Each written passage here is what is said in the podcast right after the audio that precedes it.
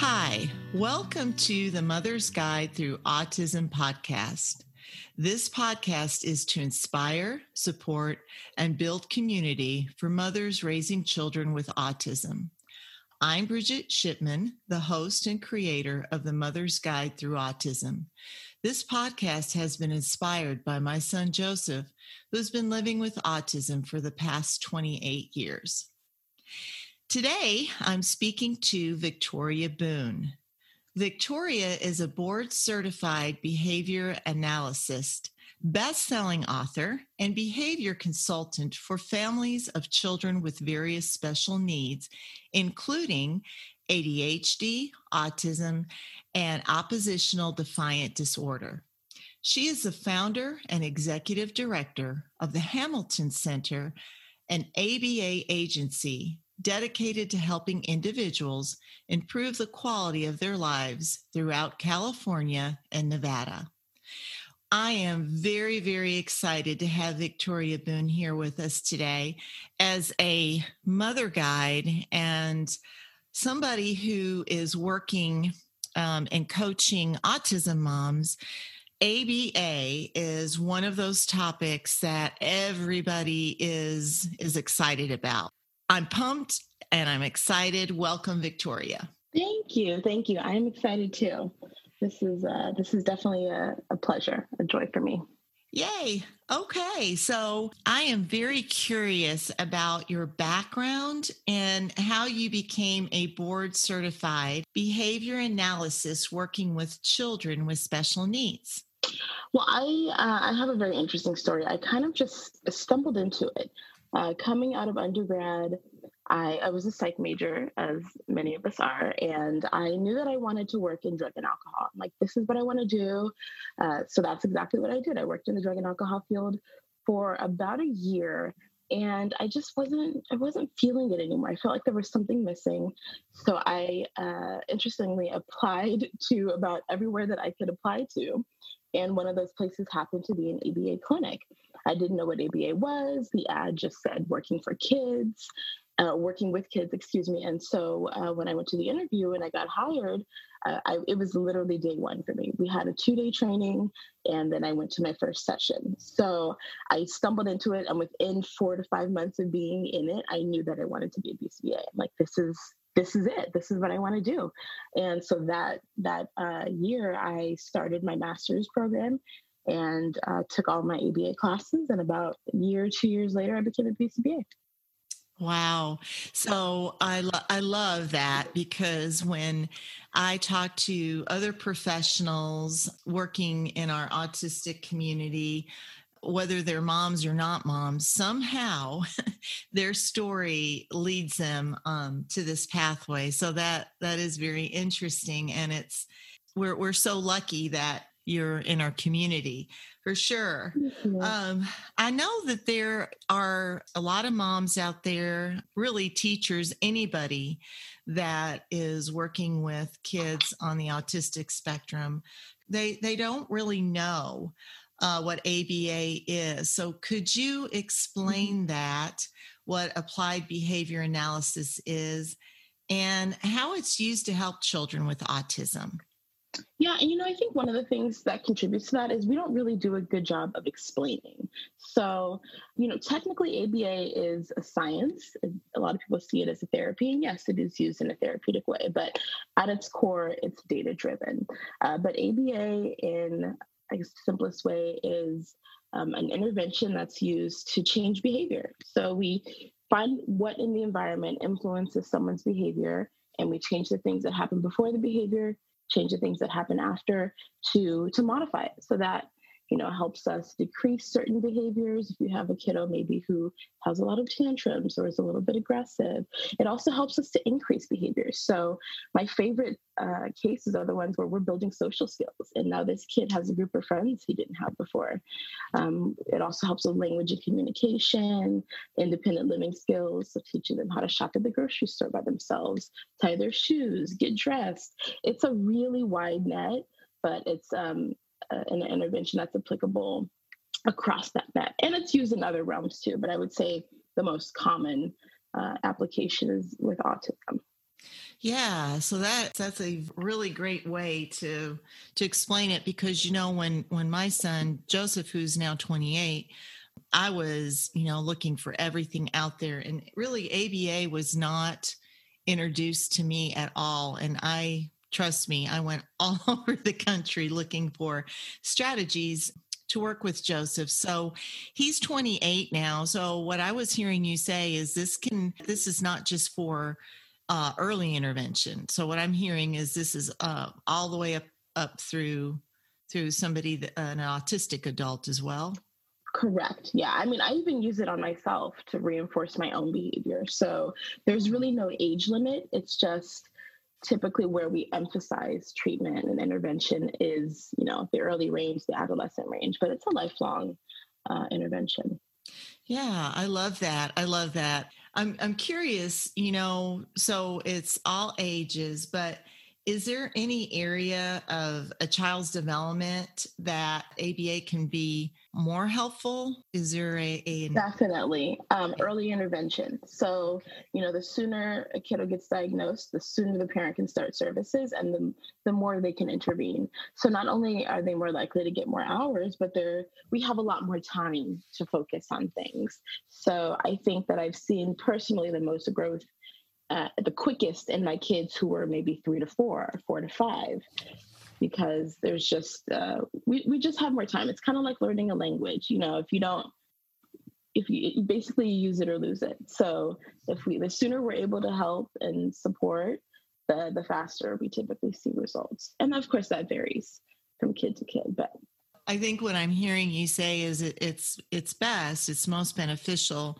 Like most of the strategies we're using for autism, the the earlier we can begin, the more beneficial. But I'm also hearing that if you didn't hit that because i get this from moms all the time you know mm. am i too late? My child's nine or my child's 10 i'm like no i don't no so. absolutely not. Yeah you're not too late and i and i also you know i think a lot of parents feel guilty if they don't start earlier and starting is starting you know everyone starts at a different point but there's no such thing as too late. You can still make an impact Okay. I think that is such an important message.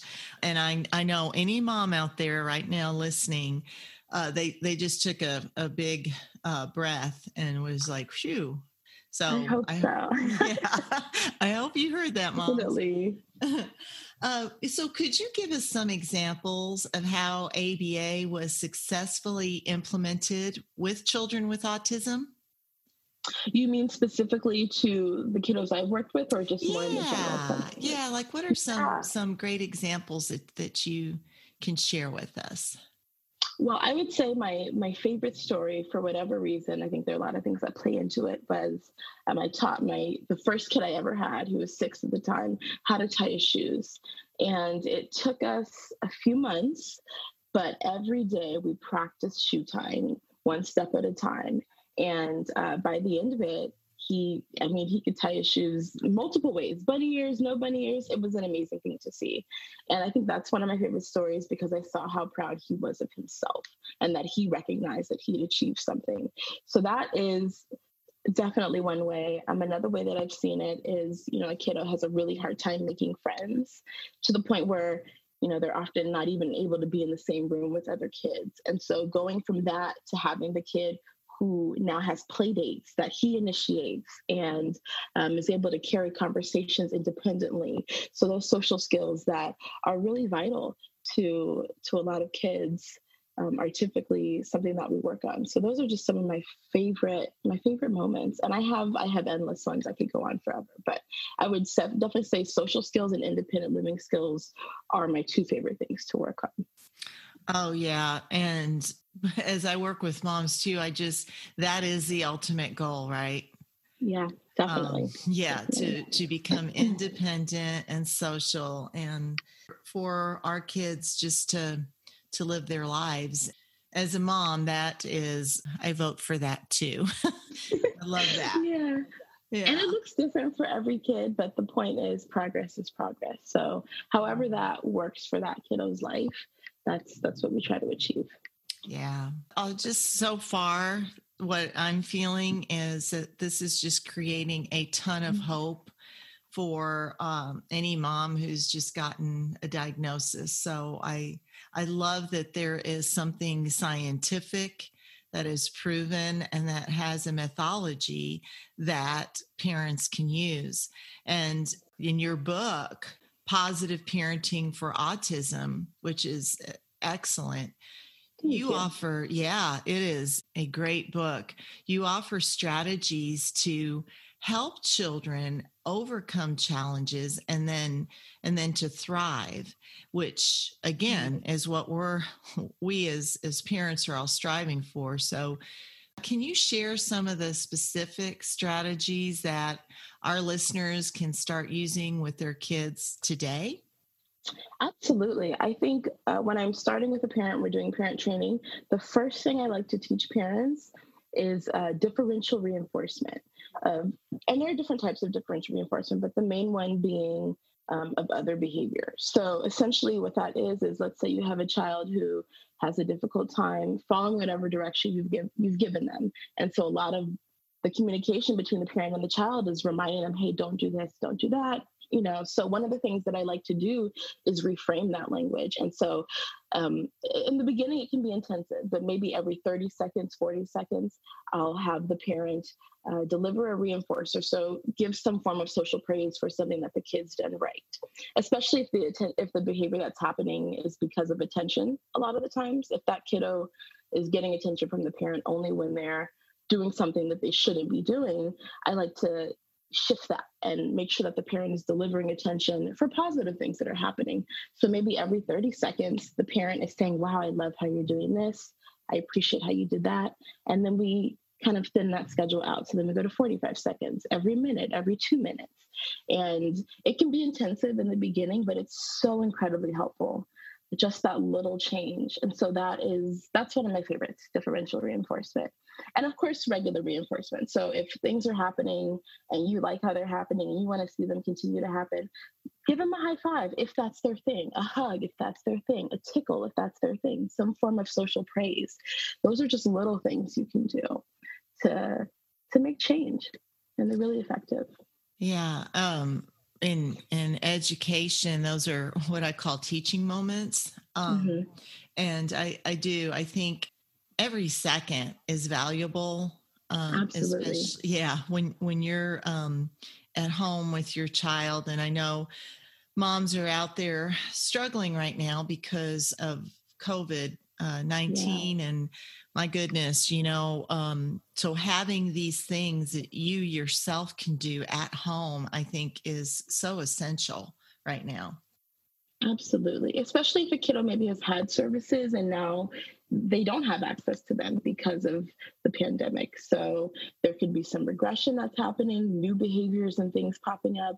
So any little bit of help counts yeah hel- helping the parents and the kids transition together and that that's what i love about it yeah. and i love that um, so moms out there this this book positive parenting for autism uh, is is a great great resource for you to try some of these easier strategies with your kids at home so i'm going to shift gears a little bit because what what i have what i get sometimes is there are there is some belief around um, or a controversy around ABA. Mm-hmm. And I can say this pretty much every therapy that I did with Joseph um, had controversy around it. But yeah. I I kind of felt like, you know, if I if I know this is not going to hurt, it's not going to hurt Joseph, then I and and I can get any growth out of him. I'm mm-hmm. going to closely observe my child and if I see improvement, I'm I'm going to do it, right?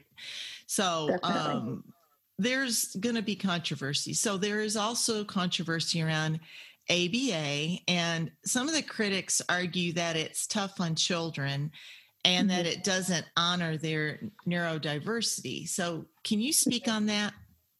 Absolutely. I think that's one of my favorite things to talk about. And I, I love that you mentioned that lots of things have controversy. I'm as I was um, thinking on this, I, I think that a lot of therapies and interventions that we use typically start off in a rough spot. There's a lot of trial and error and figuring things out. And I can honestly say that ABA, you know, it's a lot newer than people think. And so uh, the controversy is still very fresh. There were a lot of things that did happen that, you know, should have happened differently. I can definitely acknowledge that. And, um, you know, when people say that ABA is hard on kids, that really depends on on who's implementing it. I think if it's implemented correctly a lot of times it should just look like play. You know it should just look like we are interacting and having a good time and my kiddo's learning something along the way. Um, but there are still some some different ways that it's done that maybe are tougher on the children that they're that they're targeting.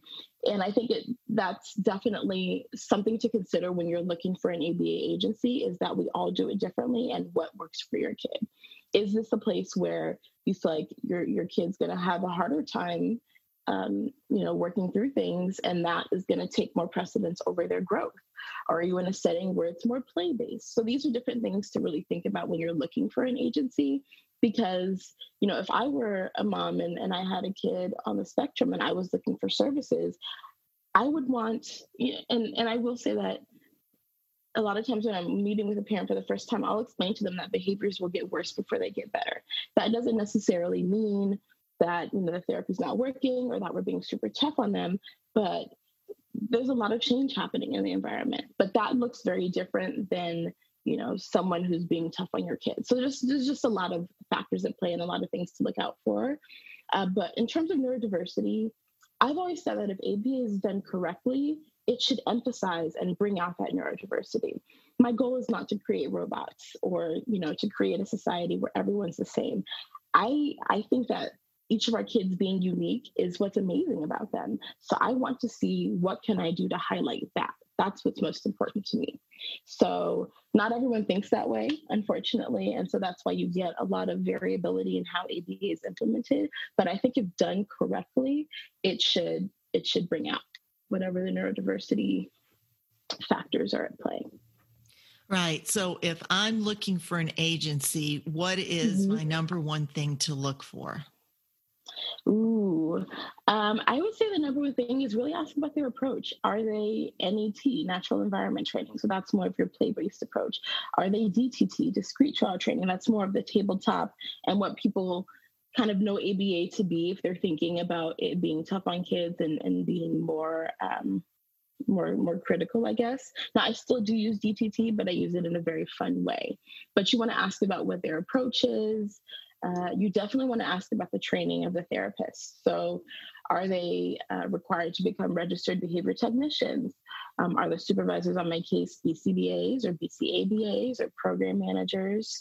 Uh, you know, what what does a group look like? So if you are expecting maybe group social skills classes and there are five kids in a group when maybe your kiddo would do better with three, that's important for you to know.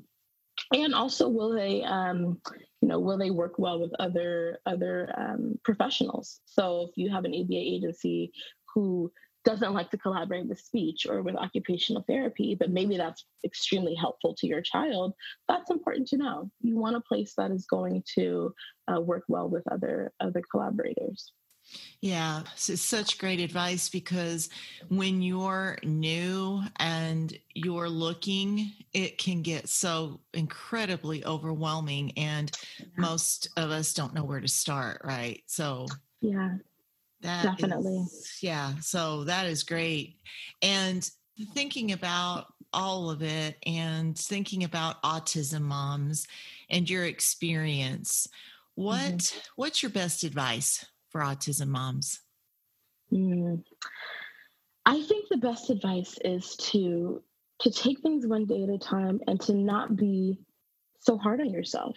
Now, there's a lot of research done that shows that parents that have kids on the spectrum are four times more likely to have uh, various mental health diagnoses than um, kiddos with other special needs or of kids that are neurotypical. So you're already operating, you know, from a higher place of stress, a higher place of maybe anxiety or depression. There's all these other things. And so I think parents, especially moms, have a tendency to to be hard on themselves. And there's a lot of blaming and shaming that goes into it. And so I think the biggest thing is for them to just remember that they they need self-care too and it's okay and you're doing the best that you can and that's all you can do yeah, yeah, I love that because, you know, I've interviewed lots of moms and being a, a, a coach for autism moms, that is the number one commonality is guilt and yeah. exactly what you just said because they feel so judged because I think still with all the research and all the groups um, you know and i'm thinking back to when i just started this journey there is uh, there's still so much judgment that goes along with having um, a child on the autistic spectrum so yeah and we don't talk about it enough you know before my first position as a therapist i don't think that i'd ever met anyone with autism to my knowledge i'm not sure and I, I it wasn't something that was talked about and to, I still don't think it's something that we talk about enough. So yeah, there's a lot of stigma around it, and it wasn't really recognized as a diagnosis until like late 90s, maybe early 2000s, mm-hmm. and before that, it was called childhood schizophrenia. Well, I mean, that's not the best, uh, uh, you know, place for stigma to start either. So it's uh, tough. Yes, so true. Because I was in that in the beginning stages um, where we were just starting to make those small changes. And I think that's one of the big reasons that I have come back to really just uh, uh, this is all I do now mm-hmm. because mm-hmm. there's so much work still to be done. You know, we've come, we've come a long way, but hey, we we got to we got to help these moms out there, right? oh, definitely. Yeah, we have a long way to go still. So whatever we can do to support, I'm I'm definitely all for it. Yeah, I love that. I love that advice and I do want to ask you before we go if there's anything that um, you'd like to mention that maybe we didn't get to talk about. Mm. I I think I just really want to reiterate, you know, the importance of acknowledging where ABA has started, and um, you know, I, especially when you talk to older adults now that have the diagnosis and they talk about their experience when they were younger with ABA. ABA is not in the same place that it was. And and if it were, I think that would be an absolute shame. Just like every field, we continue to grow and improve. And um, I think that we've done a really good job of that, but nothing's perfect. And so I think the best way to make change is to talk about it. And that's why um, I think it's really important that us as ABA professionals discuss the past of ABA, but also talk about the ways that it's changing lives now. So I definitely want to want to reiterate that we're not all the same. I promise. I yeah, that is great because I think that pretty much every autistic child is different. So absolutely, the way you're applying that is perfect because it, it's not, and I I think that's what makes it complex too, right? Mm-hmm. Is is that there is a mythology, but the mythology and the person and the training, and there's so many things that go into the right recipe for each kid, and um, I, I love, love that. that. Yeah, the right recipe. I'm going to use that. I like that. yeah, you know, it's just uh, we need a little more of this and a little less of that for each mm-hmm. child. Mm-hmm. And I think that uh, doing the work that you do is essential. And I know for myself, I, I just want to thank you for doing this work. And I'm just filled with gratitude that we have mm. so many resources and people like you that that are willing to be open and what i love about it is that you understand the the true transformation and self discoveries that need to take place for anyone with autism to move forward. Definitely yeah. So it's important that's fundamental and if if if someone working with a child on the spectrum doesn't understand that then it's going to be really hard to mm-hmm. get them to where you want them to be to get them to make really any progress at all so yeah. that's definitely fundamental. Yeah. So I think finding people that that are open to your child individually, I think is also a good thing to look for personally. Definitely. Yeah. Yeah. Your heart um, has to be in it. It's really hard to do this kind of work and you're doing it just just for the check. And and that's another thing that I wanted to mention too about when you're looking for a clinic, a lot of it too is a gut feeling. Like you'll know, you'll know, and uh, you know that's important. Yeah, yeah, uh, that is so true. And I, I try to remind moms um, to go. You know, I use something called the body compass, and mm. really go in and use that intuition because really, I had it and it, I would go against not not without struggle for sure. Mm-hmm, it wasn't just uh, mm-hmm. like I went, oh, okay, I think I'll do this. It's not like that. yeah. But but if you can do that inner work and really listen to that the the intuition and really and truly that's what a mother guide is. So I love that mm-hmm. that you acknowledge that. Definitely. Oh yeah. Yeah. Um, so, Victoria, where can people go to find out more about your work and connect with you? Huh, well, there are a few places they can go. Um, if they want to talk with me directly, they can go to vbconsultingandcoaching.com. Um, if they're interested in ABA services, they can go to the hamiltonctr.com. And if they're interested in the book, I believe it's on Amazon, it's at Barnes and Noble, and a few other places. But if they just Google positive parenting for autism, it should pop up.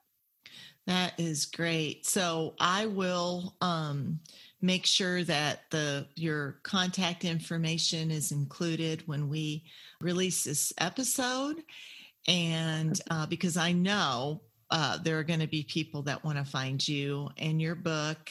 And yes, definitely, it's super easy on Amazon because that's where I went to get it. Perfect. Yeah. Well, Victoria, great, great information for mother guides out there. So, thank you so much for uh, sharing your knowledge and your expertise, and all of us living with autism, but especially the mother guides. So, thank you. Of course, you're welcome. Thank you so much for having me. If you enjoyed this podcast, please be sure to subscribe, rate, and review, and share it on social media. You can download my free guide, Five Things I Wish I Knew Raising My Son with Autism, by going to my website, bmvlifecoach.com. Also, please join our private Facebook group, Mother's Guide Through Autism, to get support. I'm sending you all hope and love. Thanks so much for listening.